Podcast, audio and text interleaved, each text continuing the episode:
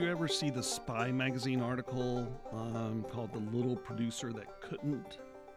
I don't. It Uh, uh, you know, for some reason, this, the spy article that sounds familiar. So I, a- I it know. was a whole diatribe. It was after Dino went public, and it basically was like a 12-page diatribe of how he failed Oh, miserably. and they even had him. They even had like a lineup and show how short he was. Oh my Oh, God! hammered him, hammered him. And um, one of the uh, one of the stories was he, you know, all and one of the problems they addressed was um, he had all his scripts translated to Italian, Oh, and um, and, and in order to read them initially, so he read them, yeah, because he Gotcha. couldn't read English. And Right. so he he did everything in Italian, and the the story in Spy magazine was that he had a director come to New York, and um and Dino said, "Well, my house in the Catskills is empty. You know, you can you're welcome to go have a weekend there. However, um, my translator's staying there." And um, and so the director packs up, goes up for a weekend at Catskills, Right, gets there late, Right. uh, with his dog, you know, and wake. So they wake up Saturday morning together, and the translator comes in the kitchen, and they have pleasantries and good morning, and the translator looks down and says, "Oh, what a lovely cat you have."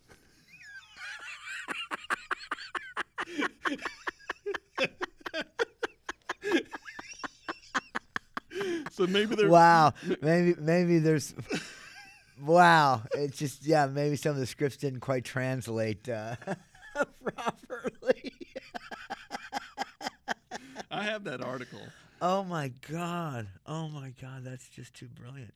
That's just too brilliant. And this was written back in the day. I Yeah, mean, it like, was. It was like after DEG had come and DG. gone. DG only lasted about a, Right. two years at the most, and it was up, upon its failure. Gotcha. It's Gotcha. massive failure. Gotcha. So it was probably written in the late '80s. Yeah. Yeah. and I believe that's the, where the quote um, came from. Uh, uh, everybody Amer- cry when the, when the monkey die. Everybody cry. Was, Oh, was in okay. that article, I must have. I If must have read that because not requoted. right. Here we are, episode four. Everybody loves the monkey. Uh, King Kong Lives was a lar- huge feature film that was shot here in 1986. Huge. put a lot of us to work. And um, and our guest today, Michelle Johnson, A-list hairdresser, who worked on the show, and Robbie Beck, who very first job in the movie business was on King Kong Lives. Oh, okay, okay. Yeah, I've, I've known Robbie for years. I, I mean, I've know I, I knew Michelle back in the day, but then she went off to conquer the world. But uh, Robbie and I had a chance to work on a lot of shows uh, throughout the years, and I just I just find him to be one of the most you know just solid solid prop makers I, out there. I think you bring up a good point. Um, Michelle, you know, did move on and conquer New York City and the world, and Robbie Beck has has had a, an amazing career and has managed to keep his career in Wilmington. Stay right here. Yeah. You know, gone out and done some big stuff, but he he has always been based out of Wilmington. So, without further ado, um, Michelle Johnson and Robbie Beck on Wrap Beer.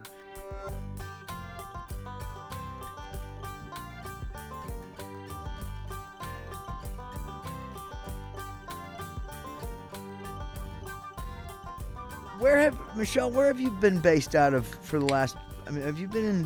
Where, I've been in New York for that's pretty got much it. where At home least base has been. 25 years. Yeah, I mean, I, I knew you had moved around a little bit when you first left here. I just didn't know where yeah. you settled, but it was oh, New York. yeah, yeah, yeah. When I left here, I was on my way to New York, but I got offered to do homicide for a season, Which was in Baltimore, Baltimore. which rem- was perfect because at the weekends we could go to New York and look for a place to live. Oh wow! And look at schools and you know take the train up and like it was so easy. So it was like the perfect transition. no kidding. And then I sold my house in North Carolina. So what we did before putting her in school in New York is we hitchhiked around Africa for four and a half months.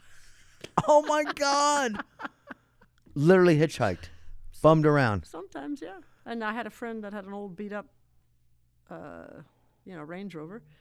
So I put it in the shop and I fixed it up. And so part of the time we had our Range Rover with a rooftop tent. And Oh my God! sometimes we hired a guide. And a couple of times I got tired and I did a whole five star, you know, five star safari. It's allowed. It is allowed. A lot of times, you know, we had to dig a hole to poop in. Yeah, but, but four months. How like four and a half exciting! months. So Babette was like four to four and a half. Wow. From our last conversation, we learned that Michelle may have won the award for the furthest traveled to arrive at Wilmington Studios Oh, is that right? to join the movie circus. Oh, really? Where where Yeah, from? Yeah. Well, it was England, South Africa. Been here. Johannesburg to Wilmington, right? Oh Something my like that. gosh. It's a long way. Wil- Oh, that's pretty good. Yeah, I that's stopped pretty to far. see my Furthest travel I stopped award. to see my mom in Louisiana on the way up. Yeah. Oh wow. Oh wow. So, what good. was your first show? Blue Velvet was my actual first set to. Well, it wasn't. When I woke up in South Africa, I had run out of money, and so I was sleeping on a couch waiting for my mom to get me back to America. I was like, I ran out of money. I don't want her to stay. Get me. She goes, Well, if you come, you're coming here first. I'll say, Great. And I woke up in the So, morning so your mom was living here? in Louisiana. Oh, eh, that's what I thought. I Yeah. thought it was Louisiana. Okay. But the best part of the story is, so I wake up on the couch in the airport, and there are people rolling in what I know now as 10Ks and all this stuff and equipment and what have you. And I thought at first, oh, it's just like the news. But then now I know, of course, the news don't roll 10Ks in, right, right. you know? And so I sat there all day and I watched them making part of a movie. And I got on a plane, and next thing you know, I'm here working on movies. Oh, for Pretty God. crazy. So, so you you went you went to uh, Louisiana, Mm-hmm. And is Visit that my is that mom. where the airport was that you saw them making the movie, or was it this no, airport? South Africa. Oh, it was in South Africa. Okay, Yeah. so so how did you get from Louisiana to Wilmington? I drove up. No, I mean, did, did did you? Did you call a car? Oh my God. Um, no, but I'm just saying. Were you coming here because you had heard they were making movies here? Yeah, my dad's side of the family were here. Um, Okay. yeah, there you go. So that's how we all ended up here. So I used to spend summers here. Okay. Back so, when they had sea urchin and starfish all over the beaches. Oh yeah. Yeah, So yeah. so Wilmington was already familiar. Oh yeah, I used Okay. to spend you know every second or third summer here Oh, that's up. awesome. Yeah. Oh, that's awesome. Okay. So I, literally didn't know. moved up, stayed with my grandmother for a short while. I got a job in a salon, and within weeks, I was asked to do some haircuts for Red Dragon or Manhunter, Mm-hmm. and I got offered a job, so I never went back. Isn't that awesome? And I've been in this business Yeah, you- ever since. You've got your your career's been amazing. Well, thank you. And you know, my question, you know, set All of you guys, oh my God, come on! Between the four of us, Well, my Wow. My, my my question is, you know, work as a set dresser. We usually show up about six o'clock in the morning. We're kind of the first people on set. But you look over at that hair and makeup trailer. You guys have been going on it for two hours. What's going on in there? Oh, I've had, what, like, what what is what what's happening? And that's a world Three forty-two three have know nothing forty-two about. a.m. call times. Like you know, in New York, you're driving to work and you're like, "Damn, they're out partying still. What am I doing?" Yeah. But but I, I can't imagine what what that world must be like because you're preparing actors to go to, Hmm. to do a full day's work in this kind of quiet zone in the dark. Um, Hmm. what's up? What's that like? well, I mean, there's different types too. Like, Yeah. of course, at the end of the day, when you get to those close-ups, nobody's going to care about their Jimmy Choo shoes. Like, it's going to be a woohoo. So we have to know what we're doing, or at least be decent at what we're doing. But also, I think especially times like that, especially those early calls or when people have problems and they, you know, they've got kids, they've got lives, but yet they're in front of a camera all the time. Well, I you think know, my se- best thing is that I, I, I take my cue from them. You have to read the room. In the art department, I've never want to affect an actor. You know, I just don't even want to have a conversation with them. I want to say hello because I want them. I don't want to be the guy, you know, that told the crude joke right before they had to go do their big scene or something. so I just can't imagine have to be in their face. You know, But some of those great first in the actors morning. can. They can oh, literally tell a joke themselves, and they turn the camera on, and next thing you know, they're so deep into crying and depression. It's like, wow. Yeah. I mean, and that's the beauty of what I do. I'm right there. I get to see, you know, it's like, wow. So, but you know, I have to tell you, in the art department and props, some of the most amazing art department and props people are these people. They have to go in between every single take and reset stuff. Mm. Right. And some of those guys are like ninjas. Yes. You don't don't, even see 'em. even realize they went in and reset shit. Like they're magic, Yep. and those are the best. And sometimes you don't really even learn their name till halfway through because then you go, "Oh my God, yeah, look what he's been doing this Yeah, whole yeah. time. Wow, they're ninjas. I was I was training a young person, you know, to work on set. I said, you know, those little sparrows that hang out at McDonald's, you know, and they fly in and take French fries off the ground. You never. That's that's what you need to be. You need to think about That's it. so true. Go in and do your job and get out. No cameraman wants to sit there and look at your backside while you're making your masterpiece. You know, you got to sort it out. Get in there and get out. And then we got weird stuff. Like, for instance, I'm one of those old school, like, if it's not broke, don't fix it. But then at the same time, you got actors and people that they want to do this. And this between, you know, well, I'm, I'm patting my lips and shaking my hair um, for those. Are, and, but they want to do this every time between every single take. They expect you to touch them up every single time. And then your days go from being 12 hour days to 16 hour days. And granted, it's not always hair and makeup. They love to blame us. Sometimes it's lighting, sometimes it's this, oh, sometimes it's that, sometimes it's camera. Nobody's got a shot list. I mean, it goes on and on. But a lot of it sometimes can be us. So, you know, I've, I, that's another thing I've learned. If I just stay in their eye line when I need to, like if they know I've come up and looked And looked. and I just kind of go and walk away, which was a little subtle nod yeah, yeah. for the podcast. you know, um, they know I'm watching and they know I'm there. So after a while, maybe they won't want you to touch them every single time. Yeah. But you know, insecurities come out in every way. Sometimes it's wardrobe. Sometimes it's they just want something to They be just fixed. want somebody just- to touch yeah, something. Yeah, yeah, And like I said, some of them would rather never be touched. That's right. I've, I've seen that too. George C. Scott. Woo. I loved him. By the way, have you have you by chance seen the television series uh, Upload? Oh, I have not.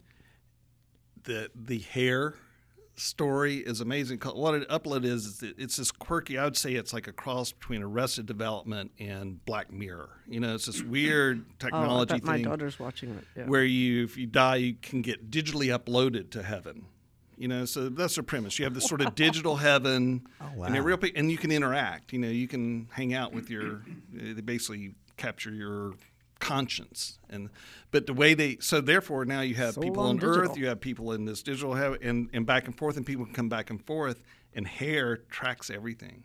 I thought of after talking with you the other Oh week my and God, watching the show. I'm like, holy, hair matters because each character has two different, at least two different versions, Wow. and it's so subtle. And then um, not only that, they even add to it that some of these characters have hair, and their hairdos and stuff are just amazing. All within kind of reality, not kind of science. Not Tim fiction. Burton-y. Not Tim Burton, but um, but amazing. I thought thought about that, and even one Oh, of the one so of the very first gags is a hair gag. They, they kind of set it off to help, like you know that you got you've got to follow the hair if you want to know who you're who you're watching. Right, So, right. Great great. show, and I really appreciate your craft. You know, after oh watching wow, that I'll have to check it out. It's a that hoot. sounds cool. it's a hoot. So Robbie, Hair matters. let's. Uh, It's your autobiography. so Robbie, um, I, I am. I'm just as curious about your origin story. So, h- how did you find Wilmington? Um, I was. Um, I mean, um, there's an immediate story, I guess, of what I was doing just before I came here, which is in school at Carolina, and met a couple of guys. We were having a degree in literature and classics. I'm like, what am I going to do with that? So I went to uh, further my education. Like, well, I'll go get um, a, a degree in film, which didn't really exist at Carolina, but I did meet some folks there that preceded me here. I'd been there about a year and a half in, in a what I thought was a master program, master's program.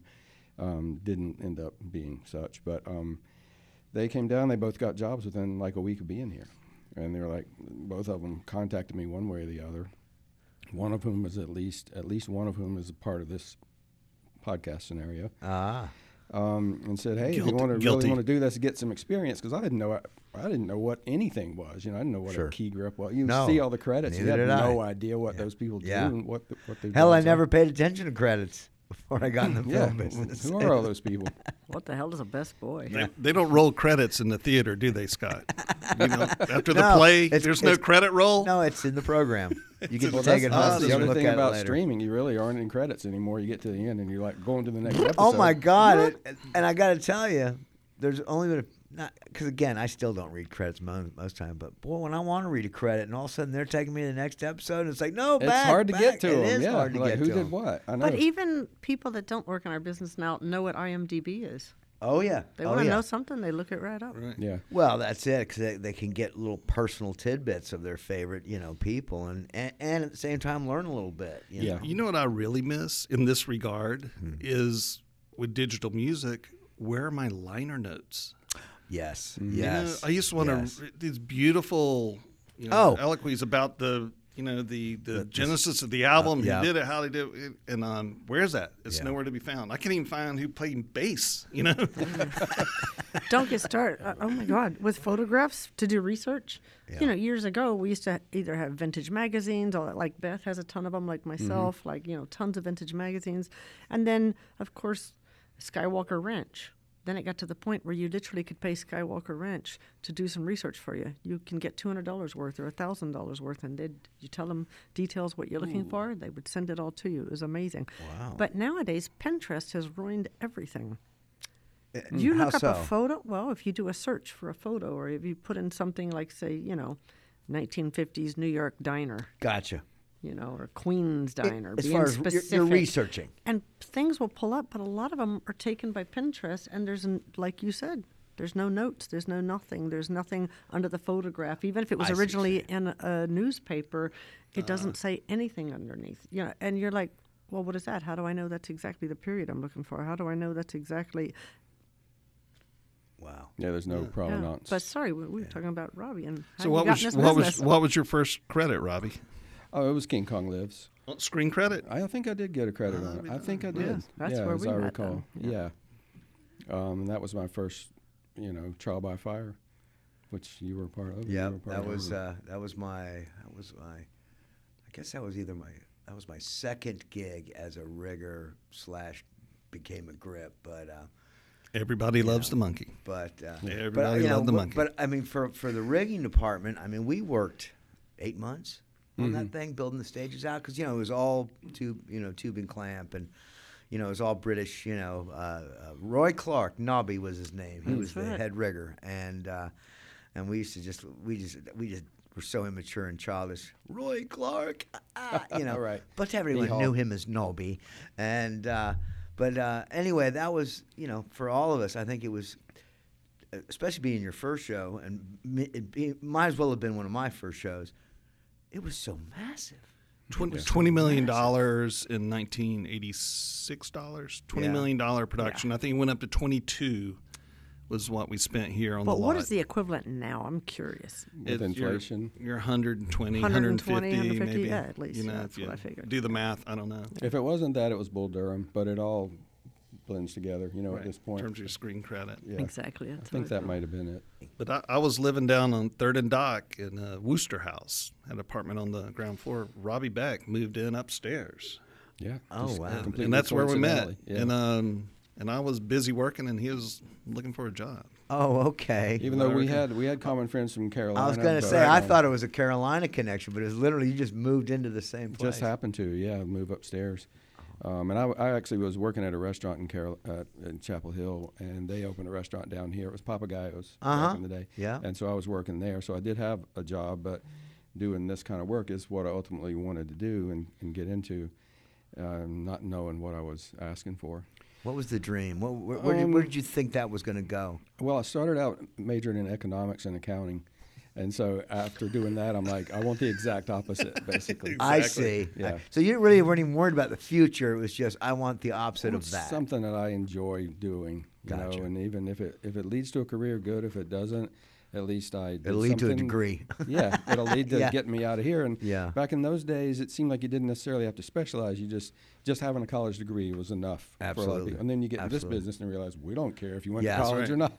We don't need to see your Yeah. your, Yeah. your resume necessarily. As, as set Do you ha- dressers, what we worked side by side with the P, PhDs and high school dropouts mm-hmm. and, and folks with very poor language skills, Yes. but they're damn good set dressers. yes, and, and, and everyone is treated equally. You know. Well, it turned out, you know, having a degree in literature did help me with Oh, later I'm- on, like sure. reading scripts and breaking down things and knowing Sure. how to analyze characters and Yep. giving thought what motivates someone. And because when you have this background of reading literature and you're looking at the exact same thing, a lot of novels have been turned into screenplays. right. Right. And it- right. you know, it gave me a background for, you know, as doing props. All you think about is how did somebody, how did they become what they are? what little things in their life, what little visual clues are there to who they are. so it all, you know, if you're thoughtful about it, it all makes sense and works together. So What what what was your um what was your first prop master? Teenage Mutant Ninja Turtles, the Oh, first one. my first key grip. Whoa. Yeah. Wow. Yeah. There you go. Well, that was a big one. Yeah, and that came about from the Abyss because I met the uh, art director Gary Wissner, and we became good buddies. And he had me like I'd hang out on the weekends with him, and he's like, "Let's do this special thing," because I was like the warehouse guy, which John Right. got me to doing, and so I knew all this specialized equipment and all these things we had to order. And he's like, "We need to hang, suspend so and so from here," and I would know, well, you need this clever this thing. I can't even remember the names Right, of all the. PVC hangers. But you knew. and yeah. So we'd go get me the things we need to do that, and we'll do the special thing on this weekend. So just sometimes just he and I would go in and do some little thing on a set, and then he would we became friends. And he was like, "What do you really want to do?" And I was like, "I want to be a prop master," because I had been around Tantar, I'd been around other people that Mm-hmm. did it, and I thought it was interesting. And I knew also that it wasn't as physical as being a set dresser. That's I'm right. Like, I'm never going to. I'm not gonna be that guy, It's not It- sustainable for Yeah. a career. Yeah, if you this. if you can't carry it two blocks drunk, it ain't a prop. yeah. Bottom Yeah. roll. That's that's that's the cutting line right there. So I thought, well, that's great. He's a nice guy, you know, but the chances of like him actually helping me make this next step are probably minuscule. Right. So little did I know, he shows up as the art director on Ninja Turtles in, right here in my backyard. And he called. Does he call you? Here's your chance. Yeah. Wow. He remembered, and uh, it was right after, really. It was right I after gotcha. the abyss, basically. Um, Yeah, that's true. I'd never That's true. done it before. I'd been an assistant, I think. I'd have to go back and look. Right. Yeah, I'd definitely been a prop assistant. Um, but, you know, that was, again, just thrown into it. That was a big fantasy film, and we made every was- single thing. I, I was going to say you didn't buy a lot of that stuff. You No. literally created it. Yeah. And yeah. and you're going up with Jim Henson and that crowd. Yeah, no, right? ki- no. I mean, yeah, I, I was overwhelmed. You know, first of all, because you know, I was just told I was doing it. You know, Mm-hmm. Bobby just called and said, "Look, they want me to do this. I can't do it. I've given them your name. I've told them there's no one else, so you have to do it." and you know, and of course, I'm cocky enough to say, "Oh yeah," and I'm terrified because it's like I have no clue. and and what's a turtle? Oh my gosh. No idea. I Well, had, it's, it's I had funny no because idea. like yesterday or the day before, I was at the grocery store, and there are two young kids who are like 20 years old checking, checking, you know, checking me out. Not in that way, but um, uh, they were saying just between the two of them, they were like, we were just talking about who's the best Ninja Turtle. I'm like, what?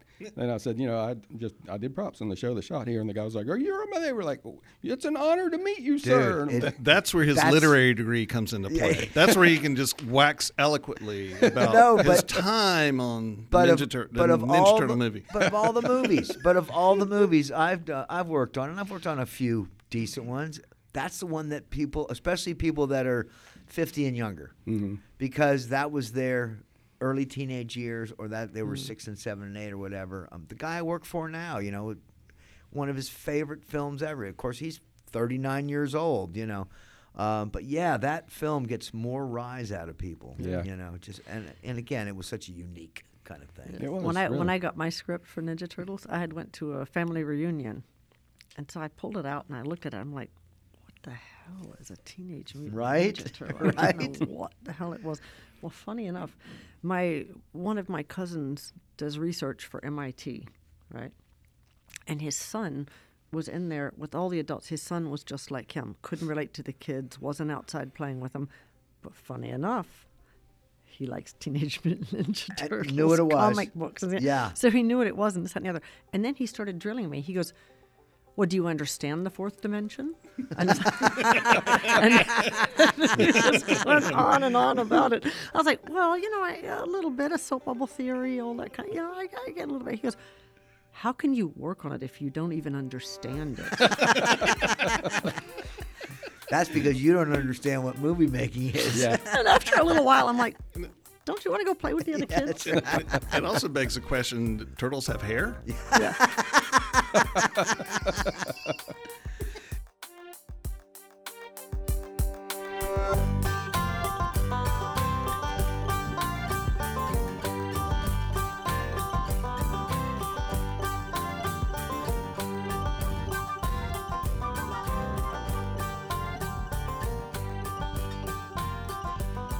was lucky that I had Gary, who the, the art director that got me involved with it to start with, and then we had Roy Forge Smith, who was the production it. designer. Ah, Roy. Who- Yeah. Forge Smith. That's what I was trying to remember. Monty. Python movies, and Oh it my was God, just he was great, amazing. sweet. He and- was. He was. Yeah.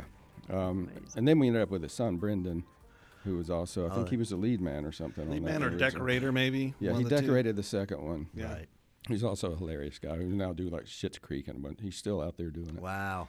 Um, but yeah, I was really lucky that I had a mentor like Roy because I'd worked with all these Brits before, like Hugh Scaife Mm-hmm. Right. and, the, and uh, the other designers um, from Noble House, and they were all Brits back Yep, in back yep, in the day were. in the art department. So then Roy just seemed like a natural um, evolution for me to work with somebody like that, and he was very very supportive. If that like, even against like if I had an issue with Brian Henson over something we were building, Roy would come in and say, "No, the way he's doing it's the way it's going to be." Oh, to, wow. to Brian Henson, which I like. I always thought Uh, with the doesn't get any with the Brits, there's two two kind of Brits. You know, there's the there's ones that just really honor us and lo- and appreciate us. You know, for just showing up. Right. Um, then there's other one that no matter how good a job you do or how well advanced you are, you're never actually a proper prop guy. That's right. He'll That's never right. be a proper No. prop guy because the caste system. It's A and B. Yeah, it's And, one or um, the other with. We had that on King Kong Lives. It was you know Hugh Scaife versus Charles Tony Tor- Tony Teager, yeah, Charles um, Torbett. Yeah, yeah, Or, you Charles. know, Right. you know, and this A is A and B, you know. And Charles was one of those, you'll never Charles, be you'll good never, enough. Never, he'll never be a proper prop. He'd man. also never tell you how to do anything, which is fine because he wanted it done a certain way, but he wouldn't tell you what it was. And he So would he could say, bitch just, about it afterwards? Just start doing it. Just Yeah, start doing just it. do it. You know, whatever it was. Like, here's a two thousand dollar saddle. You need to age this. I'm like, I don't know. What, I'm not. I'm gonna ruin it. He's like, just start doing it. Just You know, drag it around the parking lot, tied to a rope behind your car. That's what we do. That's what we actually did. Yeah, yeah, yeah. We did it out at Airlie Gardens. It's, okay, well, how many more laps you want? Because I don't know. Yeah. I mean, do we want this to look like it's been in an accident or? A- a- age, aging's a pretty simple concept. For Yeah. a set, you just tie it to the five ton, drag it to the set, and you're done.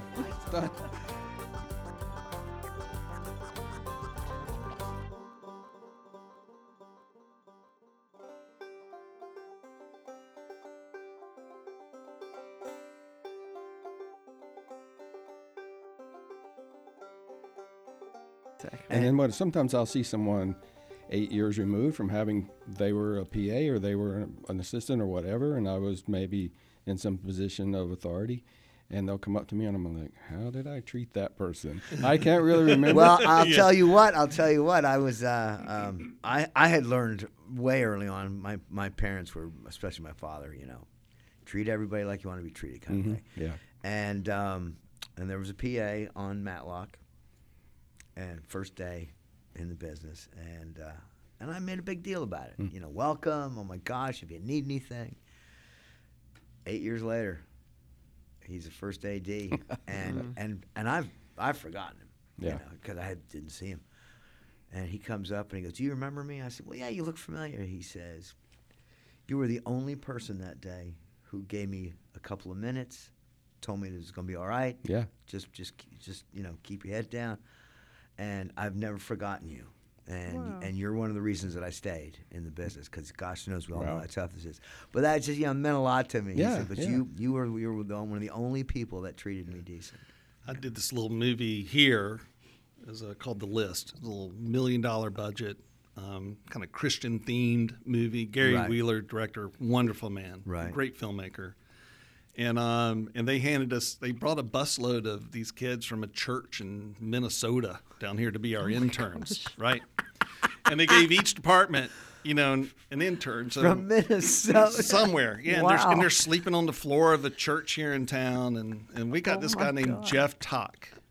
You know, in the art department. Of course, we got the weirdest guy. This guy was like from Mars, had never Always. probably left his little town in Minnesota. Right. and the other. And, and he's with us, Missy Barrent, myself, and Polar Bear, and John Bromell, and we just threw this guy to the wolves.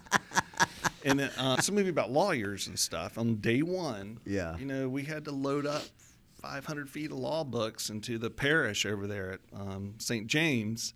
And so we there at four in the morning loading up books, and this kid worked hard. You know, we he learned what it meant to be a set dresser. At the end of that day, um, the director is is just kind of a test or joke. He went to every PA he could find, every one of these interns, and says, "Hey, can you tell me where tomorrow's location is?" Just a simple question. Right. And like half of them would go ah, and run away. And,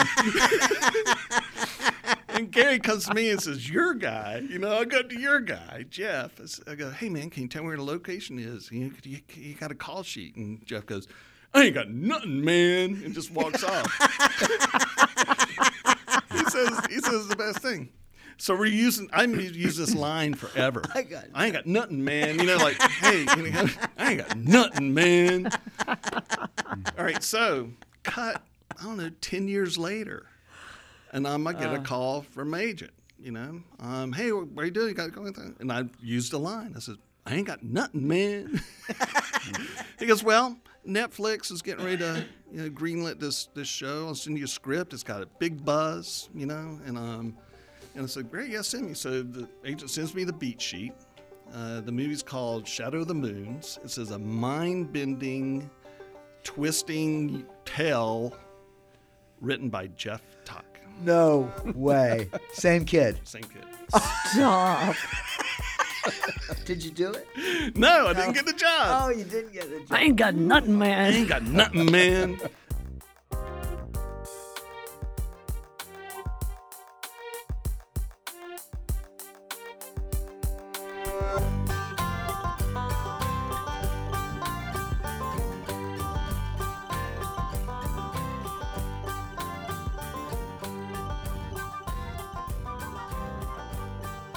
What's what's the best script you ever read?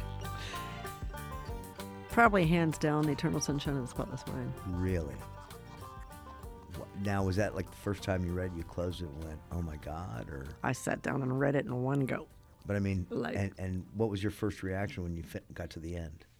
Well, first of all, we had all just learned of Charlie Kaufman in the recent past. And so when I got the script, I was so excited. Why, right? And then, uh, yeah, I just couldn't put it down. I was so excited. Was like, This is something new. And, you know, we all do a lot of remakes and this, that, and the other, but it was complete original content and it was exciting and it was interesting. And Wow. yeah. Uh, and what was uh, what was it like working on that particular show? Oh, I loved it. Yeah, Um, um, it was tough. It was a really tough shoot. Um, however, especially for camera, and I love Ellen Kuras. I think she's amazing. And my dearest friend Carlos Guerra was the focus puller. Like I, I loved all of the. I love camera departments. Mm-hmm. I love them. Um, but anyway, and Ellen's really cool too. I don't know if you know her, but Ellen Kuras. She's done documentaries. She's she's really cool. A, a leader of women Nice. in camera departments. Like she's amazing. Um, but anyway, everything was done old school tricks. Like when Jim would walk into say the the doctor's office, Right. and he would be in front of camera or whatever, and then he'd he'd go around. As the camera moved, he would run around the back side. Take his coat off, take his hat off, put on a lab coat or whatever, uh, or a different sweater, and come back in the other side Oh, so as the camera pan, live. as the camera cammed, uh, Cam- camera panned around. that as was the pan- live. I, I all that cool stuff. we set that. up the the Chinese restaurant was inside uh, the Columbia Bookstore in New York City. just for the background of the. so so it goes from the bookstore to Yeah, the to the Chinese. Oh wow. Like it, In- just in- in cool camera stuff gags. like yeah, that. in camera yeah. gags. Yeah. The bed on the on the Montauk out, you know, by the ocean, which it did happen to snow that day. That was sheer That was Whoa. that Mother was Nature, real. and how cool was that? Oh yeah, yeah, yeah, yeah, yeah. Yeah, no, it was pretty cool. So camera worked their little Yeah. butts off. Yeah, Like no it was kidding. woo Wow. tough, and it was intense, but I loved it. Wow. That's, pretty awesome. cool. That's You know, for awesome. for a prop guy and telling everyone, there's nothing better than an in-camera gag. You know that where you do the magic. Yeah, oh, it, do it, absolutely. The mm-hmm. phys- physical. It's so cool. Absolutely. Love it.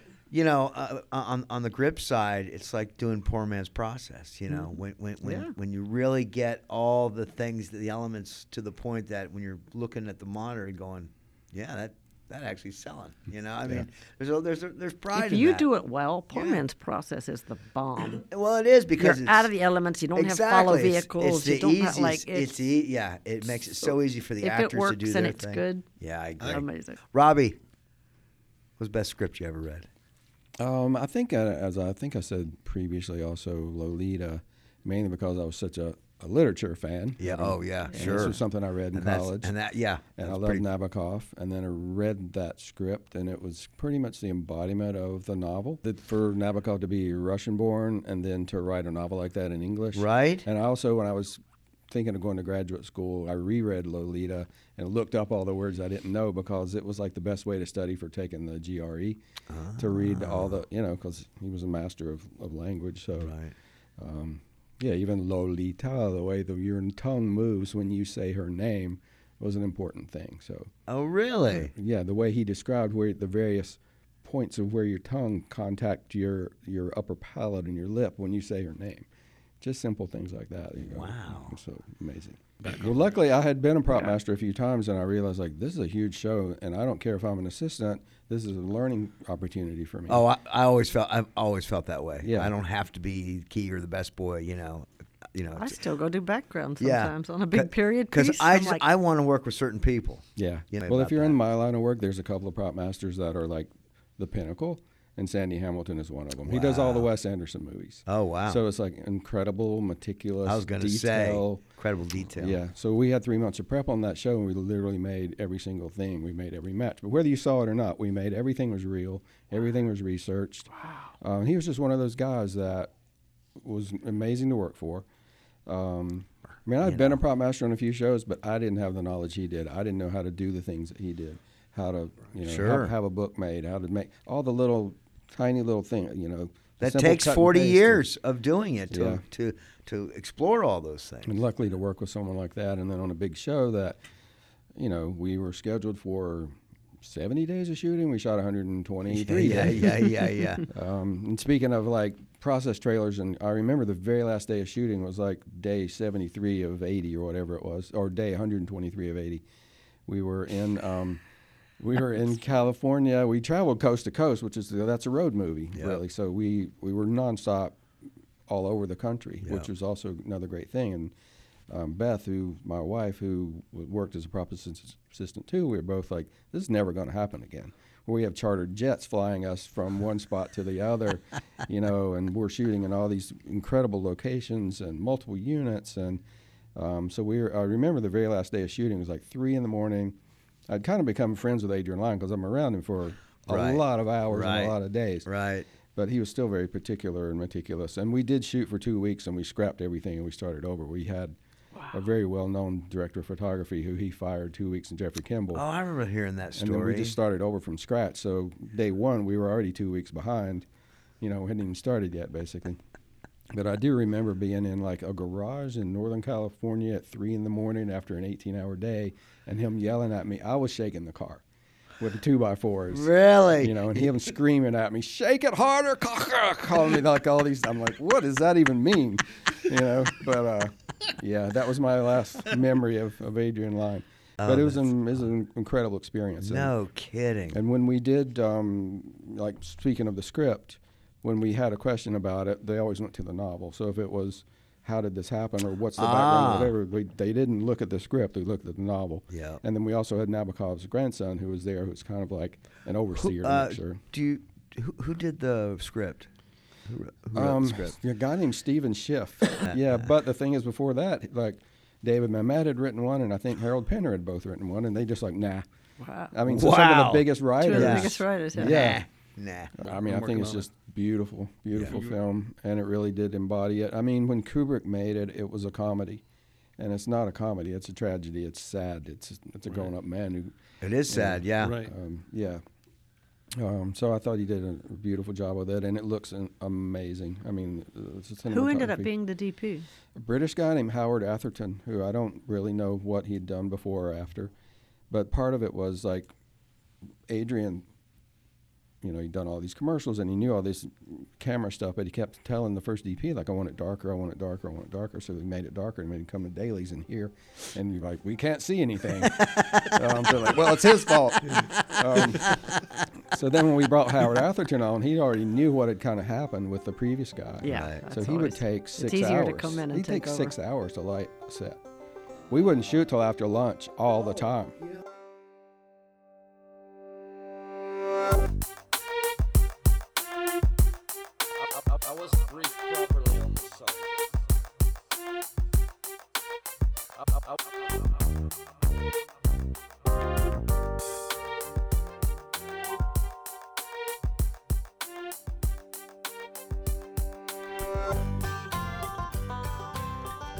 Speaking of DPs and taking six hours to light sets and scenes, I've also been the exact opposite, which is I, I had an opportunity to work on a show that Sven Nykvist was the DP on, and he'd done all the Bergman movies, which are simple and austere and still beautiful. Oh, yeah. And we could literally go into a room and he would put one light.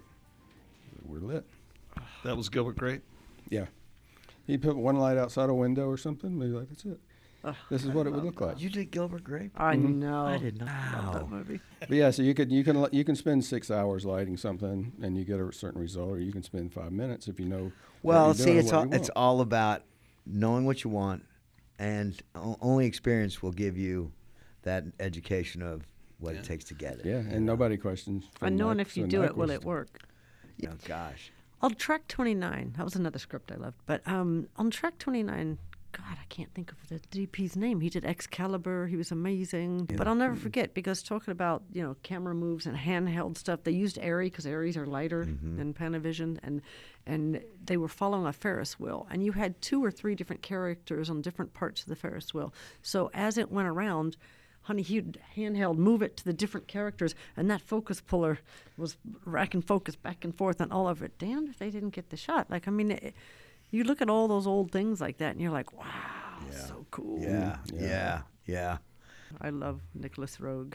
Okay. Oh, he would sit and tell me stories in the morning. I love the fact that you go that far back. That's great. Yeah. I we- absolutely we- love that. here at the studio. Yeah. we had a hair and makeup room that was divided by a, por- a partial wall. So I was on this side, and Jeff Goodwin was on that side.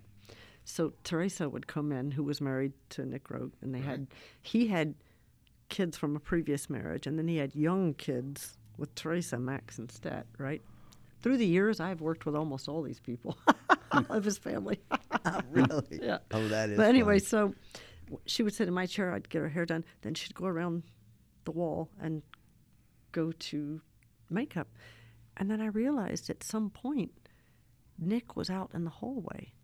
And then I realized he was doing that every day. He was so in love with her. Hmm. And, and he would sit out there and just listen to us talk and tell stories. You know, and one was about Insignificance, a film that they did, because she had on that T-shirt, and I was just like, "Oh, I love that T-shirt." You know, and cut to the last day of shooting, she was already gone. I go into my room, and there's her T-shirt. She left it for me. Oh, Oh, But Nick used to sit out there and listen, listen, and then he started after she would go into makeup. He started coming in and just telling me stories. I have the best stories Oh, from wow. that man because you know he was an amazing DP and an editor. He did so many things before he was a director, and I used to love that because he used to tell people about lens and things. And we didn't have monitors. I don't know if you guys remember. You were you Oh, on I track 29? Uh, uh, well, We didn't have we didn't monitors. have monitors for a lot of films back in the day. You know, you, you, you went over and you looked through the eyepiece, Yeah. and that's all you got. Exactly. Yeah. Or Exactly. no, if you're an on-set dresser, you don't get to look through the Yeah. eyepiece. You Yeah. just have to know your lens and your Oh no! There you go. No, the grip. the, you gotta grip- know it. The grip There department go. only got to look through the lens if there was something specific that needed to Yeah. move or whatever. Yeah. You know, and you need to see it from this perspective. Yeah. But you're right. It was it was it was kind of hollowed ground, you know, around the camera back. But he would there was great respect. These great stories. There was, was great respect just so about cool. uh, about the camera. There was great respect around that camera. Absolutely. You know, nobody nobody put their coffee cups on the damn Oh, dolly. no. What the And I was still so green Uh, at that point. point, and like you said, we were all new. We I didn't know how to break down a script. I didn't know how to. I Right, mean, you know, we were all so new at these things, Oh, and then you're thrown into being a head of department. That's right. And, I- and I'll never forget it. It's the kind of thing I should have asked like a second AD or something, you know. But because Nick was in there telling me stories every morning, I was like he was my friend, you know. Right. So I'm on set and they've got Gary Oldman out in the field and whatever, and and, and I'm thinking, do I run in and fix it because he had this hat on and the hair? I was like, "Do- mm, mm, mm." so finally I'm like, Nick. He says, yes. I said, do I need to run out there and fix this? And he goes, oh, Michelle, it could be an aardvark on a moped for all we know. I,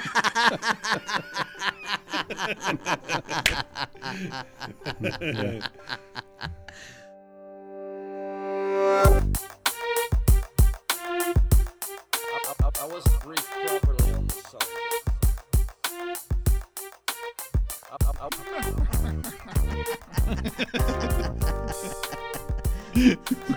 What a great image, though. Because he, he's so true. I mean, yeah, Yeah, and- of and, all uh, things to say. Yeah, and um, and my goodness, that's a young filmmaker, um, and look what she's become, Michelle, an esteemed hairstylist, and uh, Robbie Beck, um, a stalwart prop man, and um, and I think really fine examples of Wilmington filmmakers. Oh, yeah. Yeah. So I mean, again, started right here, and both of them, when you look at your resumes, you just go, wow, yeah, big stuff. big and stuff. the passion's still there. It is. These guys are still in the game. I, I feel like if they got calls tomorrow, they'd, they'd be off the, off on the road again. That's right. And um, so up next, I can't wait. the Reverend Tom Jones. Yes, the nicest man in the film business. You know, he's a construction coordinator, and I'm in the art department, so he and I have worked together many times. Yeah. Um, Tom is famous for being calm and collected, even on the most strenuous situations. And guess what? oh, you don't. I don't have to guess. He's now famous. Yes, yes, he is. But you're gonna have to wait till the next episode to find out about that. That's episode five of Wrap Beer. The Doctor is in. Can't wait.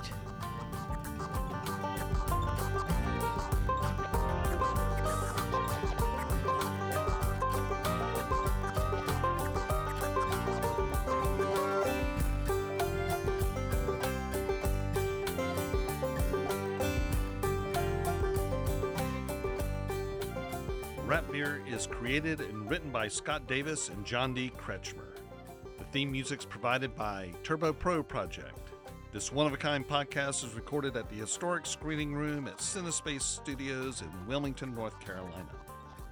Copyright Bluffco Industry 2024.